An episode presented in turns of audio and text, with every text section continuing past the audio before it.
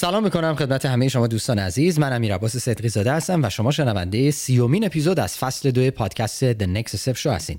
از اینکه ما رو همراهی می‌کنین از شما عزیزان سپاسگزارم.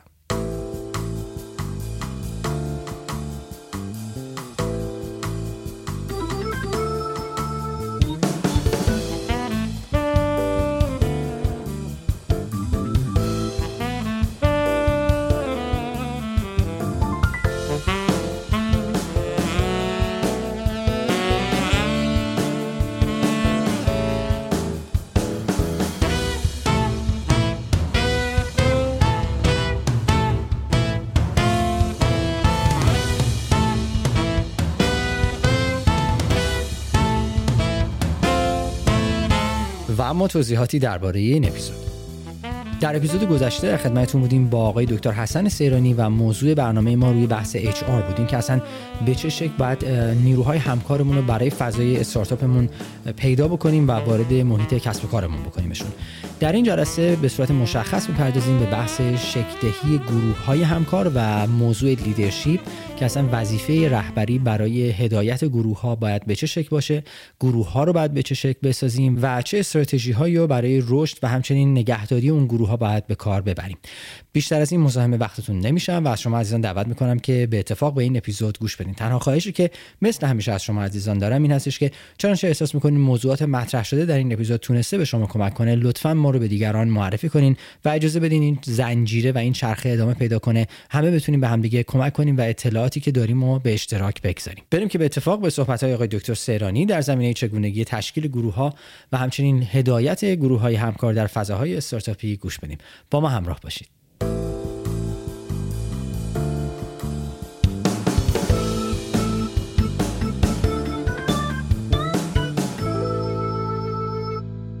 آقای دکتر سیرانی سلام عرض می‌کنم. به برنامه خوش آمدین. سلام امیر عباس عزیز. وقتت بخیر. در خدمت شما هستم. خیلی ممنون. آقای دکتر امروز موضوع برنامه ما در ادامه موضوع جلسه پیشمون هستش که مربوط به تیم و تیم سازیه من به طور مشخص یک سوالی از شما دارم.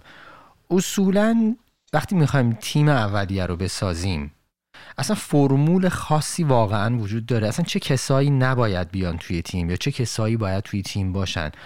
نظر شما چیه؟ خب با سوال سخت شروع کردیم. ببین من واقعا براش فرمولی نه. یعنی خودم ندارم. یعنی من خودم وقتی که نگاه می‌کنم به مثلا حدود 16 17 شرکتی که رسمی با چند تا شرکت غیر رسمی تا الان راه اندازی کردم و بعد بعضیاش خیلی شکست خوردن خیلیاش هنوز هستن. نگاه می‌کنم می‌بینم که واقعا نمی‌تونم بگم بهترینش کدوم بوده از نظر تیم سازی هر کدوم یه داستانی برای خودشون داشتن. وقتی هم که میایم بزرگتر نگاه می‌کنیم مثلا کمپانی های مشهوری که الان دیگه همه سرآمد دنیان می‌بینیم اونا هم همین داستانو داشتن. یعنی چه منی که یه کمپانی خیلی کوچولو دارم چه اون کسی که اپل رو داره یا گوگل رو داره. وقتی که داستانش رو می‌خونیم می‌بینیم مثلا یه همکلاسی داشته یه همکلاسی به دردش خورده به کارش اومده. انگار انرژیاشون با هم خونده انگار روحیاتشون با هم خونده و جلو رفتن. حالا بعضیشون هم رفتن جلو از هم جدا شدن نتونستند نموندن نکشیدند. اینا رو باید تو کار رفت. یعنی خیلی نمیشه فرمول گذاشت که مثلا به هیچ عنوان از فامیل همکار نگیرید. به هیچ عنوان برادر همکار نشه. من فرمول ندارم براش واقعا. ولی احساس می‌کنم که بعد یه سری چیزهای دیگر رو یه تحملی های دیگه رو قدرت تحمل های دیگه رو در خودمون تقویت کنیم. اونا بتونه کمک بکنه و جبران بکنه. گاهی اوقات اون نقاط ضعفی رو که ممکنه انتخاب یک هم تیمی برامون ایجاد کنه. درست می‌فهمین. پس در حقیقت یک معیار مشخصی براش وجود نداره. حالا صرف نظر از متدایی که وجود داره و تئوریایی که مطرح می‌کنن اون معیار خیلی قالب مشخصی نمی‌تونیم بگیم در نظر بگیریم براش. من به این نتیجه نرسیدم دیگه بله. حالا ممکنه یه دی رسیده باشن ولی من واقعا به یک معیار مشخصی که بگم این گونه بود دیگه بهترینه شک نکنید این به نتیجه می‌رسه تو تیم سازی نرسیدم. احساسم چیز دیگه ایه. ولی بذار یه, یه آماری بگم یه آمار خیلی عجیبیه. با یه آمار شروع کنیم بحثمونو. در واقع هیئت ملی ایمنی هست مربوط به حمل و نقل توی امریکا. یه عدد داده بود که خیلی برای من این عدد جالب بود. اصلا عجیب بود. و خیلی خیلی زیاد بود. یعنی گاهی اوقات دادم توقعش از آمار اینه که خب خیلی مثلا بگن ده درصد بیشتر بوده. ولی 73 درصد سوانهی که توی امریکا اتفاق افتاده حالا چه منجر به سقوط شده یا سوانهی که به خیر گذشته مربوط به اولین روز پرواز با, با اون تیم با هم بوده. اولین روز 73 درصد بوده و عجیبتر این که توی اون روز اولین پروازش 44 درصد تو اون بوده. یعنی از اون 73 درصد 44 درصدش تو اولین پرواز بوده. یعنی همین که با هم یه پرواز می‌رفتن تو اون روز اول و برمیگشتن انگار یه خود این تیم میشسته یه خود خطرها کمتر می‌شده. یه ماه دو ماه که با هم دیگه میرن خیلی کمتر میشه و سوانه کمتر اتفاق میفته می‌خوام از این استفاده بکنم و بگم که تیم هر جوری چیدیم تیم باید بتونه با هم ارتباط برقرار کنه. تیمی که بتونه این روابط و این ارتباطاتش رو با هم خوب چفت و جور کنه الگوهای ارتباطی با هم ایجاد بکنه. که حالا همینجوری خورد خورد صحبت کنیم چجوری میشه اینا رو ایجاد کرد. خیلی خطراتش تو تصمیم گیری ها توی عمل ها توی عکس عملهاش توی مقابله با رقبا توی معرفی محصول توی همه چی کمتر میشه. برخورد با مشتریان. پس خیلی باید این هماهنگی رو توی سازمان ایجاد کنیم. جالب اینجاست ناسا هم باز همین آمار رو داده بود که بین دو تا گروه خدمه خسته ای که قبلا با هم کار کردند یا خدمه استراحت کرده و فرشی که قبلا کار نکردند. این گروهی که با هم کار نکردن اگرچه خیلی هم آرومن و فرشن اما دو برابر اشتباهشون بیشتر بوده نسبت به اون خدمه که خسته بودن ولی با هم کار کرده بودن. پس این تعامل با همه این با هم کار کردنه کمک می‌کنه به اینکه کم کم این خطرات بیاد پایین. درست می‌فهمید. ما حتی اگر برادرمون رو به عنوان همکار انتخاب می‌کنیم یا دوست دوران دبستانمون رو فرقی نمی‌کنه. ما باید با هم یه تمرین های انجام بدیم که با هم یک دست بشیم. من الان یه خاطره یادم افتاد حیفم میاد نگم. حتما من حدودا هفت سال پیش توی دوبی دعوت شده بودیم به یه سمیناری مال کمپانی Arc فرانسه بود. ما اون موقع نمایندگی محصولات Arc تو ایران رو داشتیم. Arc ظروف داره بشقاب داره Luminarc و Arcopal و اینا برندهاشه که مشهوره. ما رفتیم اونجا اول توی سالن خیلی بزرگی نشستیم. بعد یه سری آقای اومدن و شروع کردن. جلوی هر کدوم از ما یه دونه تبل گذاشتن یه درام گذاشتن. از این درام های افریقایی بلند و کوتاه و تعداد خیلی زیاد. و بعد اون شخص گفتش خب حالا بنوازید هر جوری دوست دارید. به قدر این صدا دلخراش بود به قدر این فضا اذیت کننده بود که دیگه هی داد می‌زدن که مثلا بس کنید. بعد یه آقای اومد اون بالا و ظرف ده دقیقه به ما گفتش که بیایم با هم هماهنگ شیم. بیایم با هم یه کار کار هماهنگی انجام بدیم. من دست راستم رو میارم سمت راست سالن دست چپ. دوتایی بزنید یکی بزنید و شروع که از ظرف ده دقیقه. به قدر این ریتم زیبا شد به قدر این موسیقی قشنگ شد که دیگه هیچ که اعتراض نمی‌کرد و دیگه جوری شده بود که سخنران دیگه حالا اعتراض می‌کرد. آقا بس من نوبتم داره میگذره می‌خواست بره بالا سخن. دوست داشتیم همچنان بنوازیم. خیلی الان یه خاطرش برام زنده شد گفتم بگم. یعنی با یه هماهنگی کوچیک با یه بازی با یه gamification اتفاقی افتاد که اون صداهای گوشخراش تبدیل شد به یک نوای خیلی قشنگ. درست این اون کاریه که کل بحث امروزمون اینه باید یه کاری بکنیم با تمرین با چیدمان با مدیریت با کوچینگ با بازی با هر چیه کاری بکنیم که این تیم با هم یک دست بشه و جلو بره من اولین اشتباهات خودم رو بگم. من جوان که بودم اولین شرکتی که می‌خواستم بزنم می‌رفتم آدمایی که طرز فکرشون رفتارشون سلوکشون خیلیشون شبیه من بود انتخاب می‌کردم. مثلا من سیگار دوست نداشتم. اگه یه کسی سیگاری بود انتخاب نمی‌کردم. خیلی راحت. حالا این تازه جزء خوباشه. کسانی که خیلی به افکار و عقایدم نزدیک بودن احساس می‌کردم خب یه تیم یه دست میشیم. این بزرگترین خطای من بود. و واقعا الان دارم به عزیزایی که می‌خوان به حال استارتاپی داشته باشن و دارن شروع کنن بگم این اصلا هیچ مزیتی نداره. اینکه شما یه تیم یه دست شبیه خودتون داشته باشین اصطلاحا بهش میگن موافق خان یا سری آدمای موافق خون داشته باشید که بعدها شما بزرگشون هم بشن بله قربانگو و چقدر خوب میگی و درسته و اینا. یه تیم ضعیف یه تیم ملایم میشه نتیجهش هم یک نتیجه خیلی ملایمی در میاد.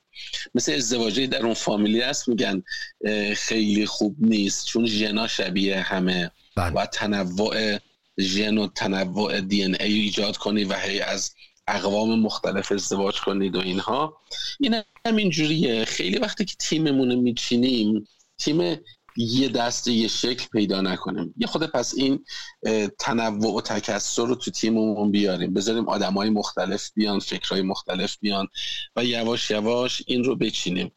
من خاطرم هست یکی از شرکت هم به جایی رسیده بود که مدیری که انتخاب می‌کرد تیم فوتبال بچه هم براش مهم بود. اگر از تیم فوتبال مخالفش بودن قبولشون نمی‌کرد.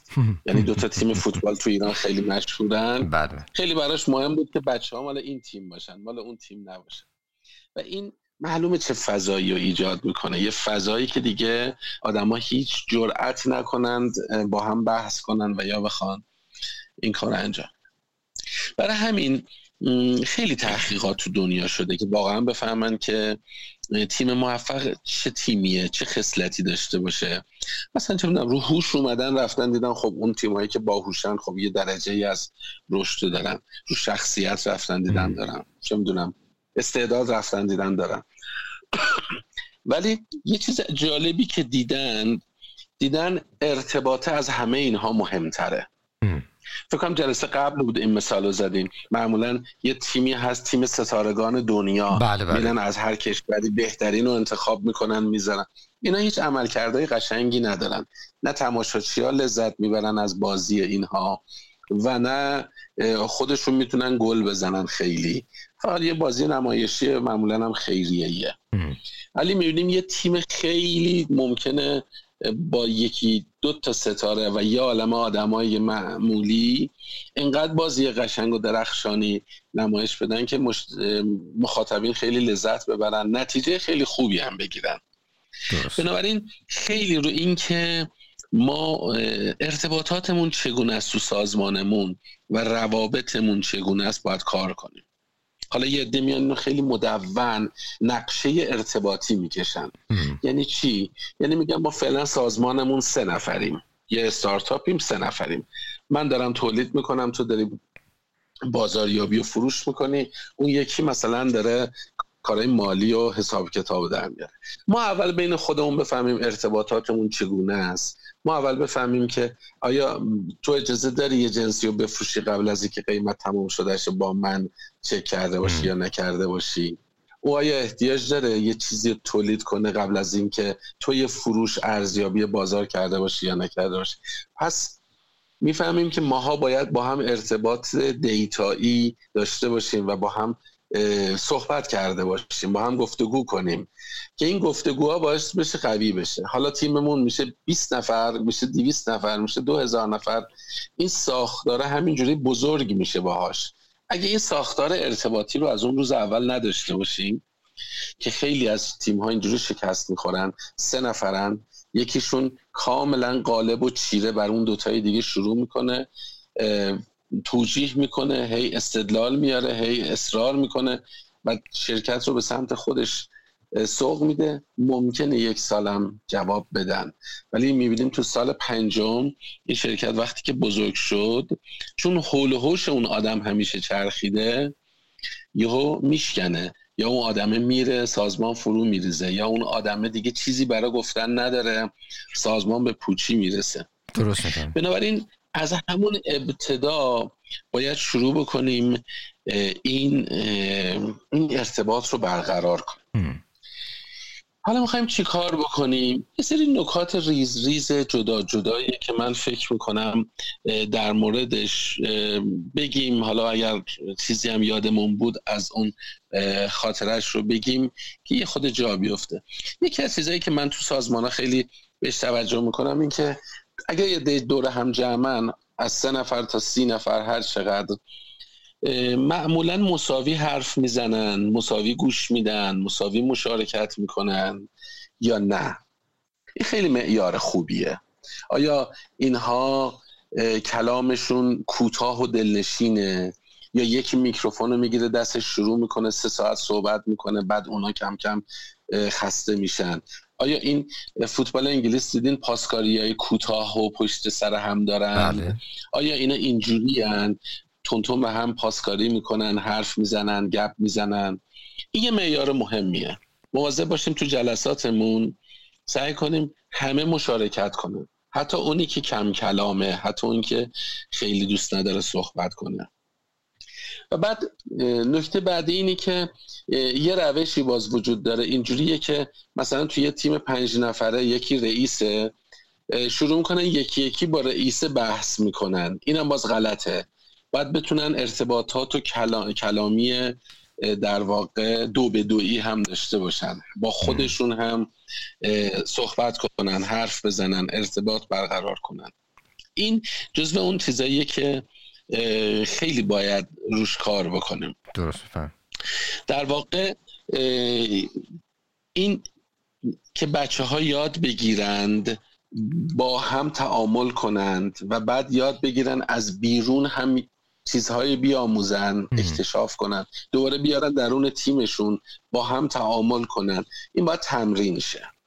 حالا خود جلوتر میگیم تو بحث اکتیویتی هایی که می‌تونه این کارو بکنه این اصلا احتیاج به تمرین دائم داره. اینه که مثلا چه می‌دونم می‌خوان یه ورزشی رو انجام بدن دیدین قبلش یه سری حرکاتی رو انجام میدن. مثلا اینه که می‌خوان برن اپرا بخونن. قبلش باید یا می‌خوان تئاتر بازی کنن جلو آینه بیستن فکشون رو گرم کنن. شروع کنن تمرین کردن با خودشون که بتونن انجام بشن. من حالا یه سازی می‌زنم سنتور می‌زنم. قبل از اینکه سنتور بزنید باید شما شروع کنید روی یک مثلا کتابی مزراب بزنید تا این مچتون گرم شه. این تمرین ها رو توی سازمان خیلی احتیاج داریم. و این نشون میده که هرچی این افراد با هم همدلتر میشن پرشورتر میشن. ببینید پرشوری رو میارن بعد از همدلی. چون همدلی به معنی همفکری نیست. همدلی یعنی اینکه من می‌خوام سازمان رشد کنه شما هم می‌خوای سازمان رشد کنه. من میگم از این ور شما میگید از اون ور. و ما می‌تونیم با هم بحث کنیم و به نتیجه برسیم تعامل کنیم. ما تعدادی ستاره خودخواه نمی‌دونم جدای که از هم فاصله گرفتن واقعا احتیاج نداریم. آقا دکتر یه سوالی برام پیش اومده. خب توی صحبتتون تو بخش اول به نوعی داشتین اشاره می‌کردیم به نقش رهبری سازمان یا leadership یه سازمان و اینکه چگونه این leadership میاد یا این رهبری میاد کانال ارتباطی بین این افراد رو برقرار می‌کنه. خب اون بخش اصلی که من از حرفای شما برداشت کردم این بودش که ما یاد بگیریم که به هم مرتبط بشیم ارتباط رو برقرار کنیم ربط داده بشیم به هم دیگه. حضورمون در کنار هم تخصصمون در کنار همون ارزشی که ایجاد می‌کنیم به گونه ای باشه که ربط داده بشه به هم دیگه. خب این زمانی به وجود میاد که یک مقداری آدم همو بشناسن. این شناخت منجر به یک صمیمیت میشه. سوالی که من از دقیقا دارم اینه که یک لیدر به خصوص من الان در مورد کسانی صحبت می‌کنم که دارن استارتاپشون رو هندسی می‌کنن. حالا ممکنه عزیزانشون باشن خانواده هر کسی به حال یه شناخت قدیمی ممکنه باشه. وقتی این کنار هم قرار می‌گیرن تا چه حد باید صمیمی بشن؟ آیا همون روابط صمیمی گذشته رو باید بیارن یا باید به اون ظرفیت جدیدی برسن که یک شخصیت business ی تعریف کنن؟ این این نزدیکی این صمیمیت باید تا چه حد تعریف بشه؟ امروز سوالایی می‌پرسی که جوابش نمی‌دونم. واقعا اینم نمی‌دونم واقعا نمی‌دونم برای این جواب چی بگم. ببین من من اصولا آدم شوخ و شوخی کن و خیلی صمیمی هم توی سازمانم. از قدیم هم اینجوری کرکترمه ربطی به روشم نیست. کرکترمه یه دوستی دارم یه،, یه روز با من بود توی سازمانمون. ما یه ایونتی داشتیم این کل اون روز با ما بود. و خیلی راحت می‌دید من با بچه شوخی می‌کنم گپ می‌زنم نمی‌دونم از این بعد خیلی راحت هم با بچه ها بعد رفت. بعد از این مدتی من دیدمش خیلی گفت خیلی اصلا برا من عجیبه. من خیلی به هم ریخته بود. گفتم چی شده؟ گفت من خواستم دیدم اون روز تو سازمان شما چه صفاییه چه صمیمیتیه. تو بچه شوخی می‌کنی بچه ها با هم شوخی می‌کنن میگین میخندین. منم رفتم یه همچین کاری تو سازمان هم انجام بدم. تقریبا دعوا شد. سازمان پاشید از هم. و یه اتفاقات خیلی بدی افتاد که حالا خیلی جای گفتن نداره چه بله. اتفاقاتی افتاده بود. می‌گفت چرا می‌تونه اینجوری باشه؟ من بهشون داستان کپک و کلاق گفتم که کپک و کلاق بود که اومد را رفتن. آه بله بله. کلاق اومد را رفتن. کپک را یاد بگیره را رفتن. خودش هم یادش رفت. خورد زمین. آره. ما هر کدوم یه تکنیکی داریم. ما هر کدوم یه پرسونالیتی داریم. ما هر کدوم یه شخصیتی داریم. یه لیدر ممکنه که اصولا نتونه خیلی صمیمی میشه. وقتی که صمیمی میشه نمی‌تونه کنترل کنه. خب بهتره صمیمی نشه. درست. یه لیدر نه. می‌تونه صمیمی میشه موقعی هم که جاشه بگه که خب حالا شما از تیم بیرونید. بفرمایید بیرون. اخراجید. خب آفرین چه قدرتی داره. می‌تونه اون رو انجام بده. بنابراین من نمی‌تونم بگم آیا صمیمی شدن خوبه یا بده. بهترینه که خیلی صمیمی باشیم یا نه. اما می‌تونم بگم باید حال آدما خوب باشه. ببین حالا آدما خوب بودن یه موضوع دیگه ایه یعنی اگر من مثلا یه آدمیم که خیلی جدیم خیلی جدیم ولی بچه ها می‌تونن تشخیص بدن که من منظورم چی از این جدیت. بچه ها احترام رو می‌بینن تو کلام من. بچه ها قدر شناسی رو می‌بینن تو کلام من. جدیت من اذیتشون نمی‌کنه. به عنوان یه کرکتر میپذیرم و انجام میدم.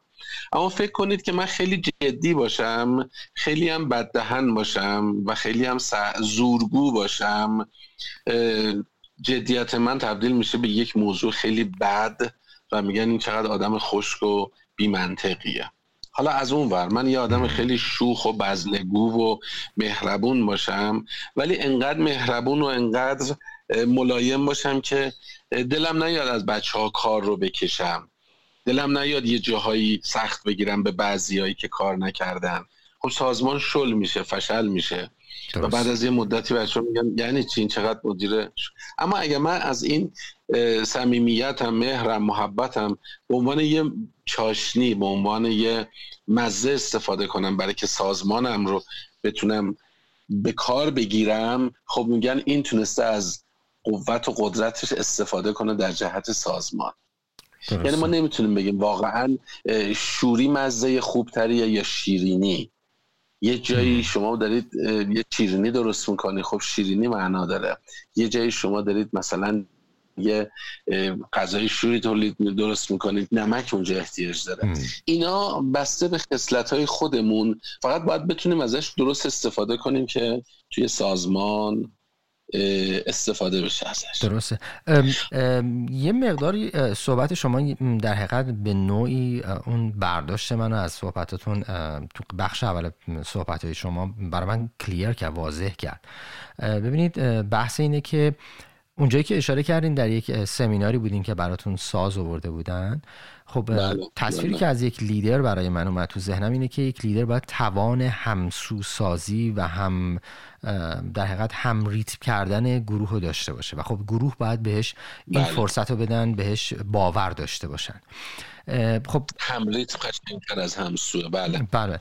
خب اگه قرار باشه که من خب واقعا خودم با این قضیه همیشه برام این جایی سوال بوده که خب توی تیم به طور طبیعی وقتی که آدم می‌خواد تیم رو بسازه شاید ترجیح بده با دوستان نزدیکش صحبت کنه و اونا رو همسو و متقاعد بکنه که بهش بیان به قول اون تصویر ذهنی اون چشمانداز رو باور کنن و بیان که با همدیگه بسازنش.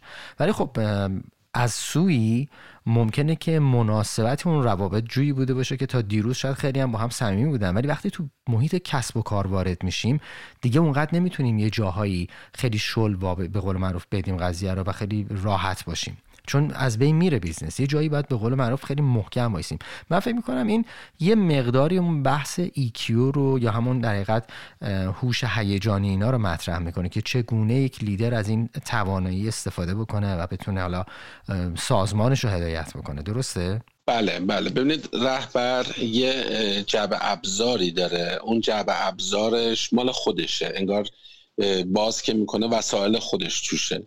حالا یکیش شوخ طبعی توش داره و نمی‌دونم خلاقیت داره و نمی‌دونم یه چند تا اینجوری اون یکی تو جعب ابزارش جدیت داره و مثلا کاریزمای خیلی جدی اون یکی هر کی یک یه چیزی داره.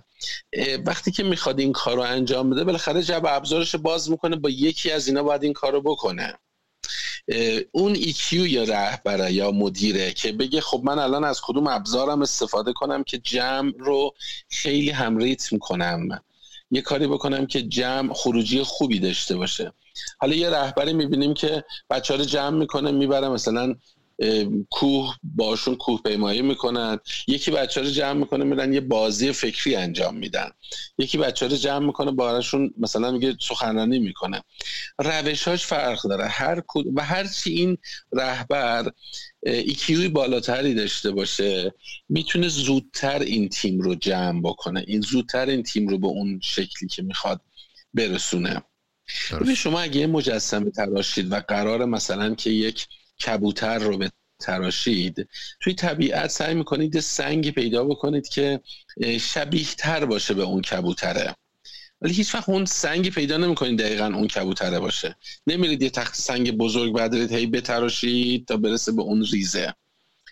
پس آدم ها رهبرا اونایی که می‌خوان تیم انتخاب کنن طبیعیه که برن کسانی رو پیدا بکنن که یه خود به اون اهدافشون نزدیکتر باشه.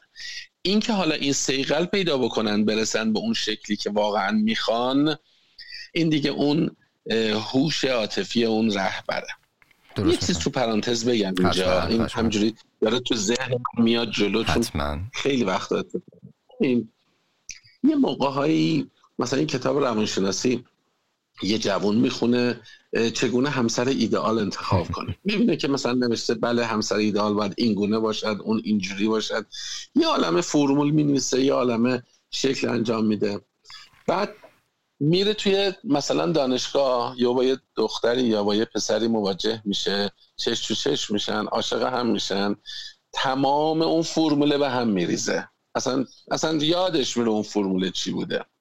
بعد میان توی زندگی خود با هم چالش پیدا می‌کنن بعد با هم حرف می‌زنن بعد میشینن. بعد از یک موتورهای انرژی عشق و محبتشون استفاده می‌کنن اختلافات رو حل می‌کنن.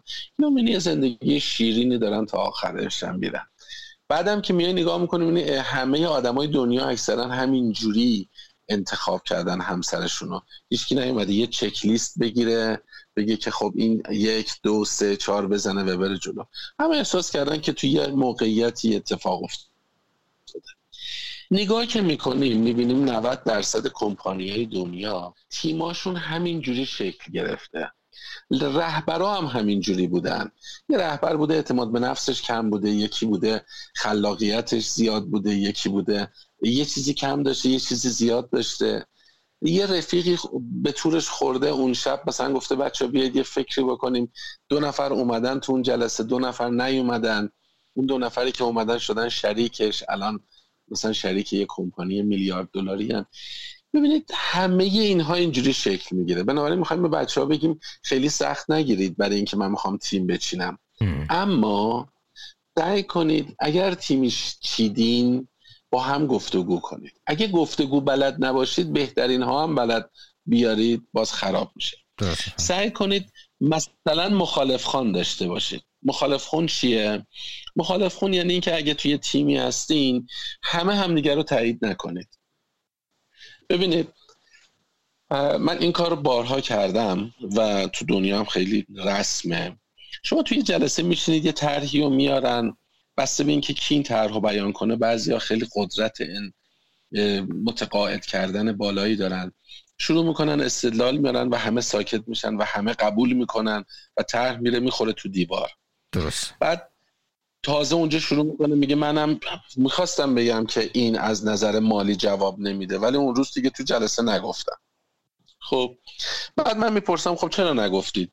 یا خب موقعیتش نبود نمی‌شد. سخت بود. اونجا کسی از من نپرسید.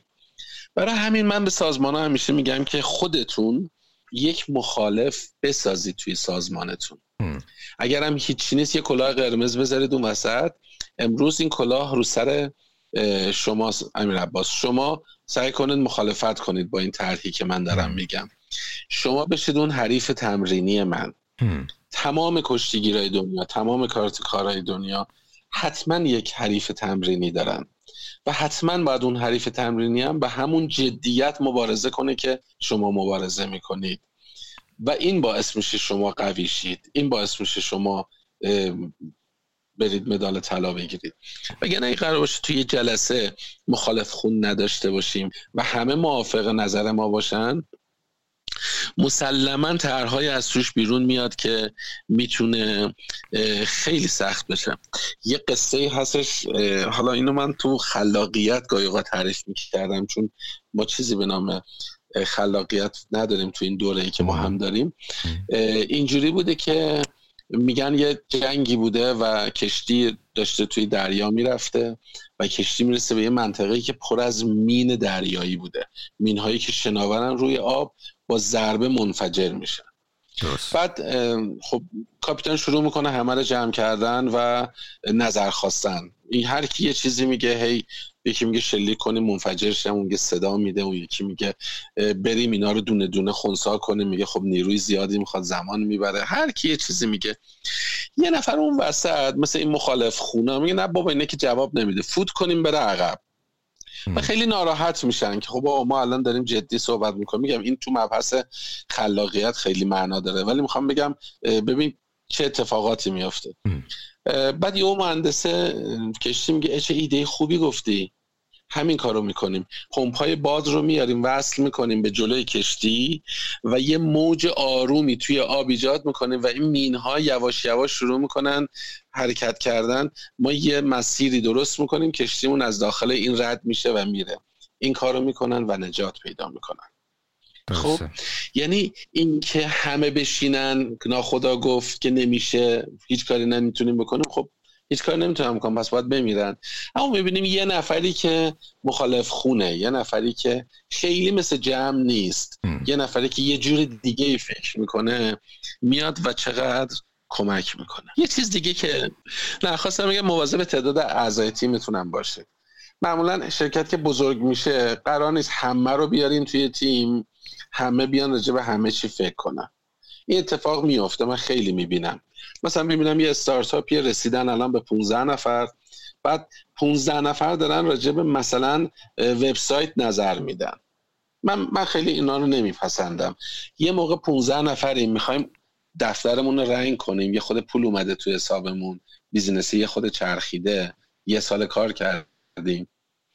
میگیم خب بچه جمع شیم بگیم نظرتون چیه؟ دفتر چه رنگی کنیم؟ بچه هر کی بره بگرده یه چند تا عکس پیدا بکن از دفترهایی که دوست داریم بیاریم. خب قشنگه این یه کار گروهیه. ولی اگه قراره که راجع به مثلا یه وبسایتی تخصصی کار بکنیم گروه کوچیک نگه داریم. نه یه نفر نه دو نفر مثلا یه گروه پنج نفره یه گروه شیش نفره. خیلی گروه هامون رو بزرگ نکنیم که اون وقت نتونیم کنترل کنیم. آدما رو هم با رو درواسی توی گروه نیاریم. باز من این مشکل رو خودم داشتم. هنوزم راستش یه ذره دارم. یعنی مثلا یه تیم تشکیل میدیم احساس می‌کنم مدیر فلان قسمتم. دلش می‌گیره که مثلا ما اونو دعوت نکنیم تو این جلسه. میگم فلانی هم بیاد اون عملا میشه مستمع آزاد میشینه کاری هم نمی‌کنه. ولی این به جمع آسیب میرسونه. چون اون گردش اطلاعاته می‌رسه به ایشون قطع میشه یهو بقیه هم ساکت میشن و میشینن. اون شور رو از اون تیم می‌گیرن. یه خود بیرحم باشید. ما تو این موضوع فقط این سه نفر می‌خوام تیم باشن. اون لیدر باید این قدرت رو داشته باشه. یه خود بیرحمانه و گاهی اوقات با خصاصت بتونه این کارو بکنه. تیم تشکیل دادن راجع به یه موضوعی نه امتیاز دادن نه دلجویی نه نمی‌دونم باعث ناراحت شدنشه. خیلی جدی باید اون تیم جمع شیم راجع یه موضوعی صحبت کنیم.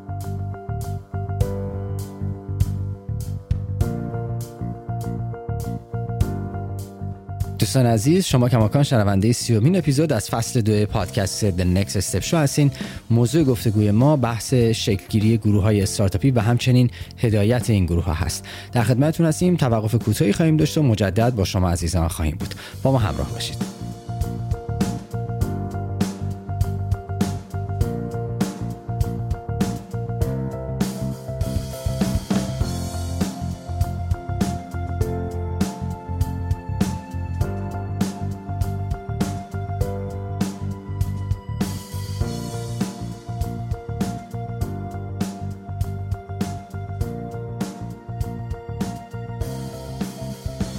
آقای دکتر حالا فرض رو برای می‌گیریم الان تیم رو جمع کردیم.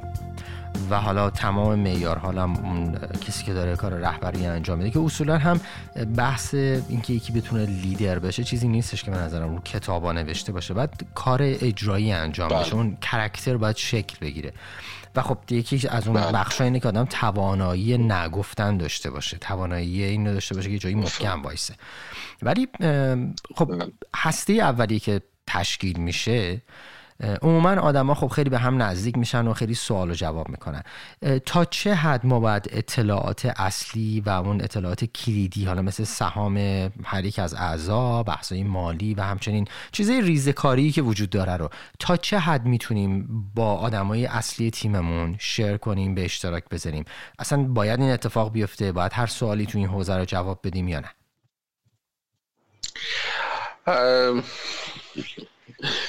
امروز چی کار داره می‌کنی ارزم خدمتتون که باز اینم خیلی پیچیده است. یعنی یه سری چیزها لو میره یه سری چیزها لو نمیره.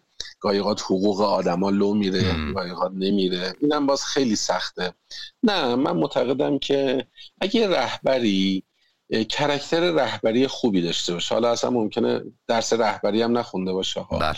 یک کرکتر رهبری خوبی داشته باشه. از یک سیاست درستی برخوردار باشه اجازه نمیده که همه چی تو همه چی قاطی بشه. این حد و حدود رو داره. مثل یه زیردریایی دیدید بین دیویژن های مختلفش در داره که آب نیاد کل همه جا رو بگیره. بله. سازمان هم اینجوریه. آره یه جاهایی قرار نیست همه همه چیز رو بدونن. بعضی وقتا باعث ناراحتی میشه. گاهی باعث اذیت میشه. اصلا فکر کنی یه سازمان سه چهار نفره تشکیل شده یه نفر جدید میاد اون نفر جدید توقعش اینه که بهش سهام بدن. ولی اینا نمی‌خوان سهام بدن بهش. درست. می‌دونی؟ اینا می‌خوان بهش حقوق بدن.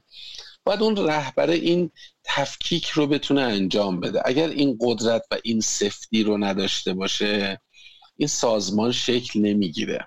مخصوصا تو ابتدای کار یه خود این کرکتر قوی می‌خواد. اون شخص بیسته و خیلی جدی باشه.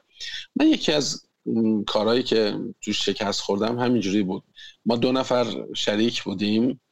نفر سومی رو مطرح شد که باهاش کار کنیم و اون شخص پیشنهاد کرد که سهام داشته باشه. و این اتفاق افتاد و یه سرویسی بود یه خدمتی بود شرکت بیشتر سرویس بیس بود. و بعدها تبدیل شد به یه بحرانی چون یه آدم قوی تری اومد که اون باید به نظر من سهام می‌گرفت و ما نمی‌تونستیم. همینجوری انقدر شل شل شل چرخید و آخر شد یه شکلی که نتونستیم رو دست خودمون حفظش کنیم. به نظر من رهبر باید یه جای خیلی قاطع بیسته یه جایی دیتا ها رو نگه. اصلا توی مذاکرات حالا خواهیم گفت گاهی اوقات مذاکرات محرمانه معنا داره. یعنی راجع به یه موضوعی بگم. ببینید بله. مثلا فرض کنید می‌خواید یه سافتوری یا یه نرم افزاری درست کردید یا یه سخت افزاری یه محصولی یا یه خدمتی رو درست کردید به عنوان یک استارتاپ دارید می‌دید بیرون. راجع به همه چیزش صحبت می‌کنید و نظر می‌دید. رهبر باهوشونیه که متوجه بشه یک نفر بین این جمع هست. خیلی حمله می‌کنه به افکار مخالف. اگرچه آدم خیلی مهمیه. و آدما جرأت نمی‌کنن در حضور اون راجب مثلا این سرویس یا این محصول نظر واقعیشون رو بگن. چون خیلی راحت حمله می‌کنه تو دلشون که حالا این یه اخلاق سمیه حتما باید کنترل شه. اینجا رهبر باهوش اونیه که مثلا افراد رو بکشه کنار بگه من احساس کردم تو یه نظر دیگه ای راجع به این سرویس یا این محصول داری. بگو. این نیست که بیایم بگیم حالا که سازمان همه کس همه چیز رو بفهمن بعد رهبره بیاد بگه که آره من با فلانی صحبت کردم. مخالفه. ببینید این این نوع پارتیشن بندی ها بسته به شخصیت اون رهبری داره که آیا این کار رو بکنه یا نه. حالا راجب سهام همینطور راجب حقوق افراد همینطور. این به نظر من خیلی شفافیت نیست که بگیم همه کس همه چیز رو می‌دونن. این نظر شخصی ما ها چون من می‌دونم خیلی ها راجع به این موضوع مخالفن و حتی خود من یکی دو تا مقاله هم خوندم راجع به این.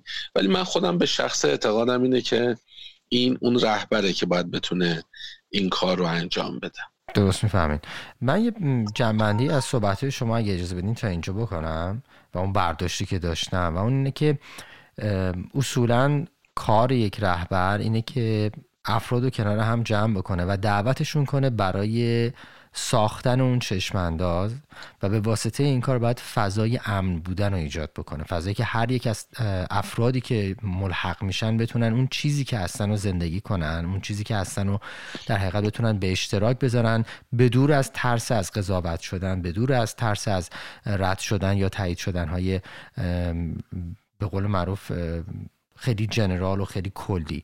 ولی چیزی که خیلی مهمه اینه که اون فرد اون شخصی که به عنوان رهبری سازمان انتخاب میشه. علاوه بر اینکه وظیفش اینه که اون فضای امن و برای همه بسازه که همه راحت بتونن حرفشون رو بزنن. حتی راحت بتونن از خود فرد رهبری انتقاد بکنن بدون که ترس اینو داشته باشن که نکنه حالا جابجا جا بشن یا حالا مشکلی پیش بیاد. اما اون وظیفش اینه که بتونه همه رو درست شناسایی کنه متناسب با استعدادشون کمکشون کنه که هم ریتم و هم نوا بشن با هم دیگه. که اگه یک جایی یک روز یکی از این افراد نخواست هم نوایی داشته باشه نخواست هم سویی داشته باشه و هم ساز باشه در حقیقت با مجموعه اونجاست که رهبری باید بتونه از اون جایگاه قاطع و محکم خودش استفاده کنه و بیاد و از اون دوست عزیز صرف نظر از اینکه چه کسی هست و چقدر با هم صمیمیان درخواست کنه که سازمان رو در حقیقت ترک کنه. دلیلش هم اینه که بودن اون فرد, نه به سازمان کمک می‌کنه نه به خودش و فضا رو مسموم می‌کنه. این برداشت کلی من صحبت های شماست. کاملا درست کاملا درست. به تجربه من دریافتم. رهبرا تو دو تا مقطع دو تا روش مختلفی رجی به این کار دارن. وقتی که شرکت ها خیلی کوچیک استارتاپ تازه را افتاده خیلی بیشتر وظیفه گران. بنابراین اون خروجیه براشون خیلی مهمه. حتی اگه ببینن یه نفری داره مثلا رفتار سمی داره. ولی من به تجربه دیدم که اینا چشم میپوشونن از اون و می‌زنن خروجیه در بیاد. شرکت که کم کم بزرگ میشه استارتاپ که میشه شرکت و تعداد افراد زیاد میشن رهبرا دیدم تقریبا اکثرا میشن رابطه گرا. و درستم هست. یعنی این رابطه ها خیلی مهمتر میشه تا اون خروجیه. چون دیگه الان این آدم نمی‌تونه بیاد بگه که حالا من چون یه برنامه نویس خیلی قدری هم اجازه دارم هر کاری خواستم بکنم. حالا دیگه این معنا نداره و معمولا خیلی جلوش میستن و خیلی اذیتش خواهند. درست. حالا اینکه ما این فضاها رو ایجاد بکنیم که واقعا این مشارکت ایجاد بشه و این تیم تیم یه دستی بشه به خیلی از چیزها بستگی داره. یعنی حتی به شکل دفتر بستگی داره. یعنی به اون فضای فیزیکی که طراحی می‌کنیم خیلی بستگی داره که اون فضا چه شکلی باشه. میزا چه شکلی چیده بشن؟ میزا رو به دیوارن یا میزا رو به همن؟ آیا ما یه جایی داریم برای که بچه ها بعد از کار بتونن بشینن با هم قهوه بخورن؟ حتی گاهی اوقات یک دونه مثلا میز پینگ پونگ یه دونه مثلا فوتبال دستی یه دارت توی شرکت می‌تونه بشه یک focal point ی که آدما بیان دور اون جمع بشن با هم گپ بزنن. و باید اون رهبر باهوش اینی که این این فضاها رو فراهم کنه. یه جوری نباشه آدما تلیک تلیک تلیک برن بشینن پشت کامپیوتراشون کار بکنن تلیک تلیک تلیک برن بیرون. من خودم خیلی جاهای این ضعف داشتم. حالا یا پولشو نداشتم یا فضاشو نداشتم. این اتفاق افتاده و این مثلا بچه ها خسته شدن. اما هر از چنگاهی یه ایونتی گذاشتیم یه مراسمی گذاشتیم یه جای بچه ها رو جمع کردیم. حالا تو سازمانمون نبوده. که بتونن بچه های خود با هم تعامل خوبتری داشته باشن. بهترین حالت اینه که تو سازمان باشه. برای همین من به خیلی از بچه ها تو سازمان اینجوری میگم تولد بگیرید. به حال شما مثلا اگه ده نفر آدم باشید دوازده نفر آدم باشید ماهی یه ایونت خواهید داشت به طور اوریج خب؟ بنابراین اونو بکنید بهانه برای اینکه مثلا حالا امروز ساعت 6 بعد از ظهر جمع میشیم مثلا یه تولدی هم بگیریم. هم اون شخص یه خود حس خوبی داره هم آدما می‌تونن یه خود اون تیزی هایی رو که در حین کار ایجاد شده کند کنن از هم. ببین آدما مثل ابرند که همینجوری که حرکت می‌کنن الکتریسیته می‌گیرن به خودشون. اگه هرچه زودتر این الکتریسیته ها با هم در واقع اتصال برقرار کنن یه رد و برقای خوشگل خیلی کم سر صدای خوبی ایجاد میشه. اما اگه این ابرها کیلومترها برن و این بار الکتریکی قوی جمع شه وقتی که به هم می‌خوره ممکنه آتیش سوزی ایجاد کنم ممکنه ترس ایجاد کنم سر صدا. ما باید تو سازمانمون این تخلیه در واقع انرژی ها رو هم در واقع ایجاد بکنه و کاری بکنیم که این اتفاق بیفته. حالا سازمانمون داره یه خود یه خود بزرگ میشه. من پیشنهادم اینه که برای تیم بعدی از یه روش شاگرد و استادی استفاده کنم. من یه اسم بامزه براش گذاشتم میگم زغال باربیکیو زغال منقلی و اون اینی که ما اگر یه عالم زغال خاموش رو سی ساعت هم باد بزنیم هیچی نمیشه درست. اگه یه عالم زغال کاملا گرفته رو هم باد بزنیم خیلی زود زغالمون تموم میشه بله. من همیشه میگم یه تعداد زغال گرفته کنارش یه تعداد زغال خام بذاریم و هی باد بزنیم و این کار رو هی ادامه بدیم. سازمان اون وقت می‌تونه سالیان سال یک گرما و آتش خوبی داشته باشه. بنابراین آدما وقتی که میان آدمی رو به یک کسی اساین کنیم وصل کنیم. بگیم شما که اومدید ایشون در واقع میشه بالا دستت. میشه مربی تو. میشه مربی تو میشه کسی که می‌خواد استاد شاگردی رو انجام بده. این آدم اولین کاری که باید بکنه باید یه سفر مثلا همکار ایجاد کنه. بیارتش تو سازمان معرفیش کنه نشون بده بهش بگه. من دیدم تو بعضی سازمان ها همون بحث اولی که اون آمار خطرناکی که راجع به سقوط هواپیماها گفتم من تو سازمان خودم هم دیدم مثلا. مثلا تو یکی از سازمان ما که فروشگاه زنجیره ای داره یه آدم جدیدی اومده بوده وقتی که یه سوالی ازش پرسیده می شده این باید به دفتر زنگ می زده با دفتر چک می کرده یه ترسی داشته که الان من به یه دفتر زنگ بزنم با کی صحبت کنم؟ چون نمی‌دونه اون چه شکلیه نمی‌دونه اون شخص کیه. اما اگر این در واقع کسی که مربیشه اینه بیاره تو دفتر مرکزی یه چرخی بزنه بگه اگر این تیپ سوالا بود به ایشون زنگ می‌زنه ایشون پاسخ میده. امور مشتریان ایشونه.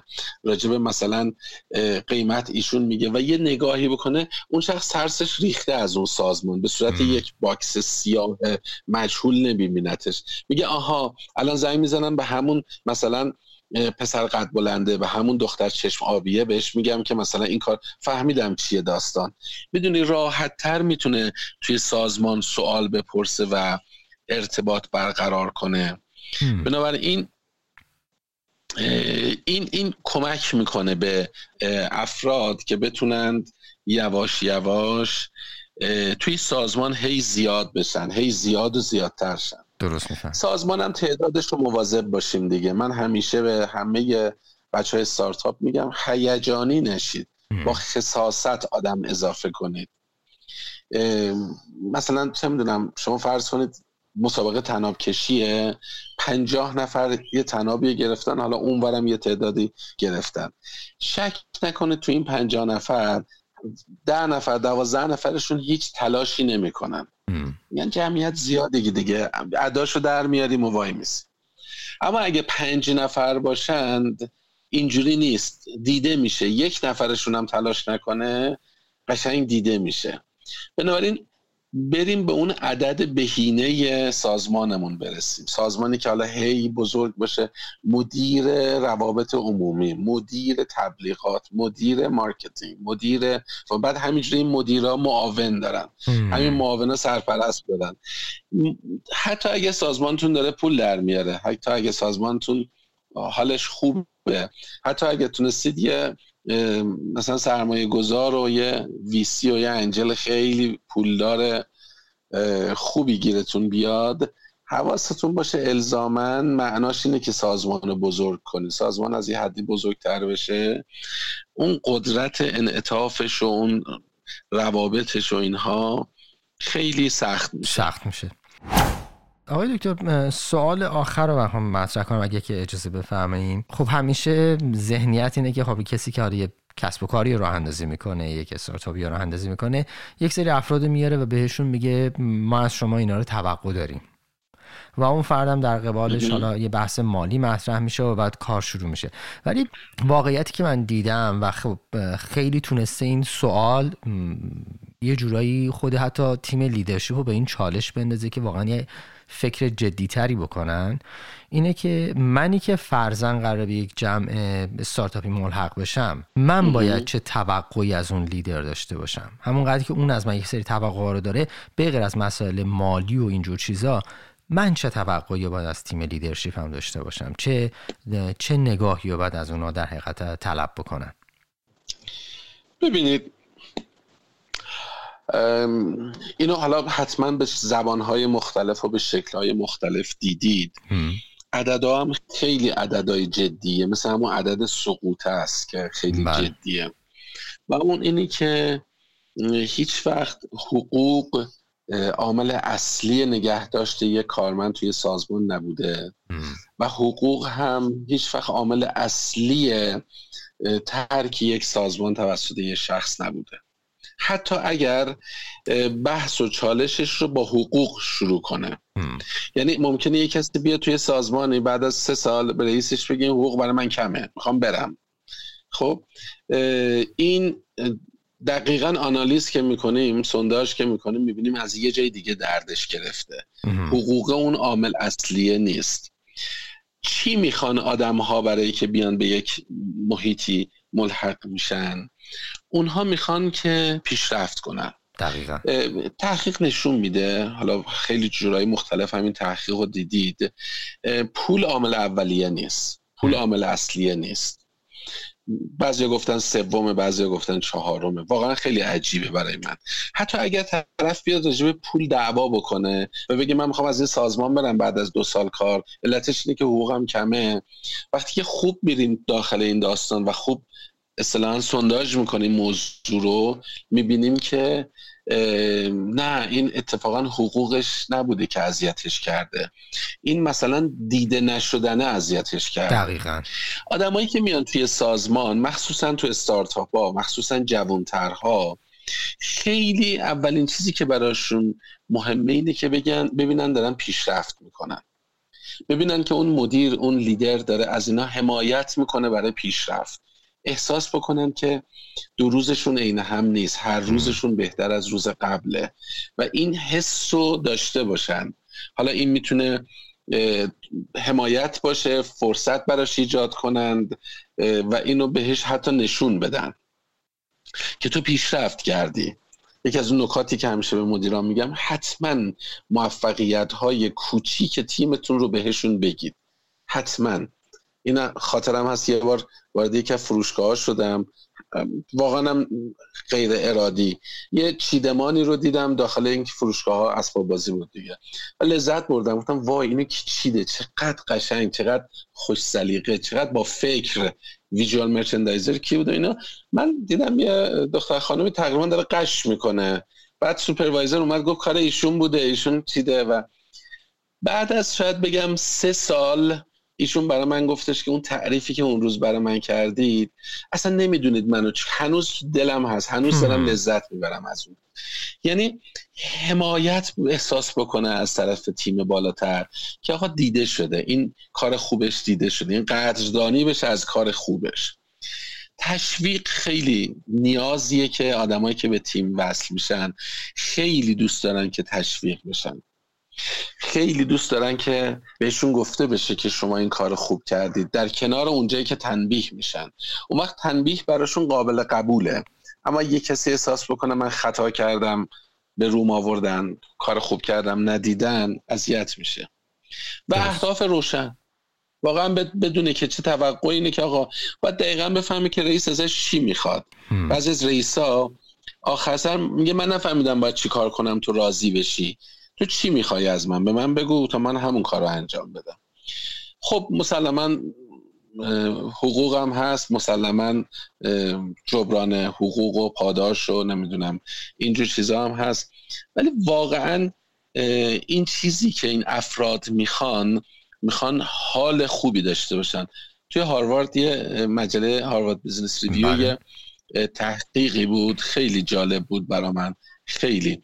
و اون اینی بود که آدما وقتی که حالشون خوبه حال دلشون خوبه توی سازمان توی 76 درصد از اون روزهایی که حال دلشون خوب بوده اینا یه کار خلاقه ای کردن یه کار درست و با پیشرفتی کردن. خیلی عدده. یعنی تقریبا توی اکثر روزها 76 درصد یعنی تقریبا همه خیلی عدد بالاست. بله. اگه حال دل اون شخص خوب باشه اون شخص کار خوبی کرده. و بالعکسش فقط 13 درصد از شکست ها و اتفاقات بد تو روزهایی بوده که این حالش خوش بوده. یعنی وقتی که حالش خوشه موفقیتاش خیلی چشمگیر بیشتر میشه و شکستهاش خیلی چشمگیر کمتر میشه. پس این کاری که باید بکنه و یا عبارت دیگه توقعی که این کارمند داره از رئیسش و از سازمانش اینکه آقا کاری کن که من حال دلم خوش باشه. درسته. بذار من اینجا با لذت و با احساس خوبی کار کنم. اینکه همش تو منو دعوا کنی جریمه کنی دستور بدی سختگیری کنی خشک باشی آدمای سمی دور باشن. من نمی‌تونم راندمان خوبی داشته باشم. اما اگه اون رئیس بلد باشه که چگونه با تیمش ارتباطی برقرار کنه که اونها حال خوشی داشته باشن. اونها اصلا خلاق میشن و خود به خود کارهای بسیار بسیار قوی تری می‌کنن. بسیار هم آقای همین میکروفون از دست من بگیر. این موضوع موضوعی که همینجوری هیچ چیزی یادم میاد. پشت سر بعدی میگم همینجوری میره جلو. و واقعا احساس می‌کنم موضوع هایی که به مسائل روانشناسی و به موضوعات اچ آر مربوطه هیچ تهی نداره واقعا. اینقدر اینقدر تنبع داره اینقدر پخش میشه گاهی اوقات اینقدر زرافت ها داره که واقعا نمیشه آدم گفت. حالا عکسش هم بود بذار بگم. بوده بعد از سالهایی که اومده گفته مثلا اون برخورد شما اونجا خیلی دل منو شکست. اصلا تصمیم داشتم از سازمان برم بیرون. ولی یه جای دیگه یه کاری کردید. جبران شد. احساس کردم نه اون غیر عمدی بوده. یعنی مثل یه حساب بانکیه انگار. پول میریزید توش پول برمیدارید ازش. همیشه اگر بخوایم اون بمونه تو حساب بانکیمون رو نبندن باید واریزیمون بیشتر از برداشتمون باشه. بله. مسلما ما همیشه حالمون خوش نیست. حال سازمانمون هم خوش نیست. ممکنه یه جایی حتی به ناحق داد بزنه یه مدیر به ناحق یه حرفی بزنه برداشت میشه از حساب اون مدیر. اما اگه اون مدیر ببینن یه جای دیگه هم به حق یه چیزی رو دید به حق یه دفاعی رو کرد به حق یه کاری رو کرد این بالانس بانکیش همیشه به نوعی بوده که حفظ بمونه. بسیارم عالی. آقای تو خیلی ممنون. واقعا از لطفتون همونطور که اشاره کردین بحث ته نداره واقعا. یعنی چندین و چند جلسه هم آدم بذاره انقدر پیچیدگی داره و انقدر در این حال جذابیت داره که هیچ وقت ته نداره. ولی به حال ممنونم ازتون از اینکه وقت دادیم به ما. در خدمتتون بودیم. انشالله اپیزود بعدی رو مجدد در خدمتتون خواهیم بود و ادامه میدیم با شما. انشالله. خیلی متشکرم. انشالله. انشالله. Thank you.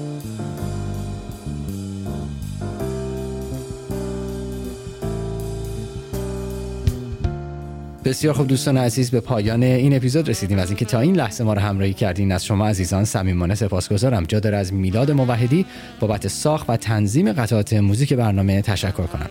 تنها خواهشی که از شما عزیزان دارم این هستش که همچنان با ما در ارتباط باشید برای ما کامنت بذارین دیدگاه خودتون رو به ما انتقال بدین. برای ما خیلی مهمه که از نظر شما آگاه بشیم. در فضای مجازی لطفا ما رو همراهی کنین و حتما در مورد سوالاتی که در فضای مجازی مطرح میشه لطفا نظرتون رو به اشتراک بگذارین چون برای ما خیلی مهمه که دیدگاه شما رو دقیقا بدونیم ببینیم مثلا چه تجربه رو به دست آوردین یا چه نظری رو داریم. چون قطعا دونه دونه اینها مورد بررسی قرار می‌گیره و به گوش حتی عزیزان مهمان برنامه هم می‌رسه. بیش از این وقتتون رو نمی‌گیرم. براتون بهترین ها رو آرزو می‌کنم. مراقب جان و سلامتیتون باشین که از هر چیزی مهمتره. تا برنامه بعدی دوشنبه دیگه خدا نگهدار.